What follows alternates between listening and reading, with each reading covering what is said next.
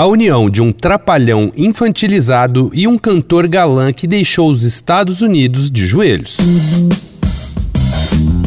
Dois pontos. Uma conversa sobre quase tudo com Daniel Almeida.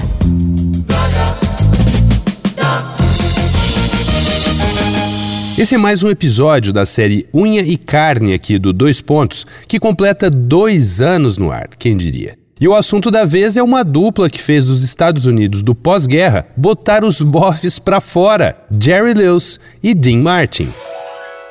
O jovenzinho Jerry Lewis se apresentava no palco da boate Glass Hat, em Nova York, com shows de dublagem cômicos. A Segunda Guerra chegava ao fim.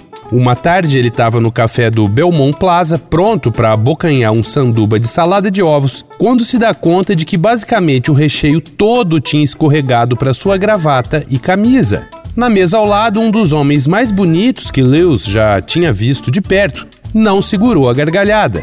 Lewis começou a rir também, sem saber o que fazer.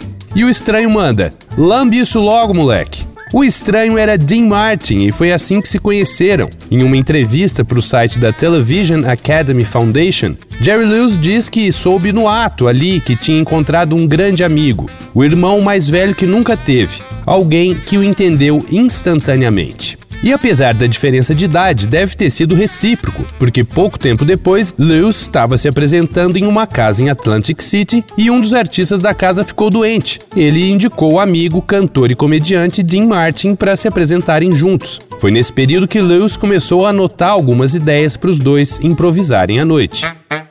A dinâmica e o entrosamento entre Dean Martin e Jerry Lewis foi um caso raro. O bonitão charmoso e o careteiro infantilizado deixou o público maluco. Comparado, dizem só, ao frisson causado por estrelas da música, como Beatles e Elvis Presley.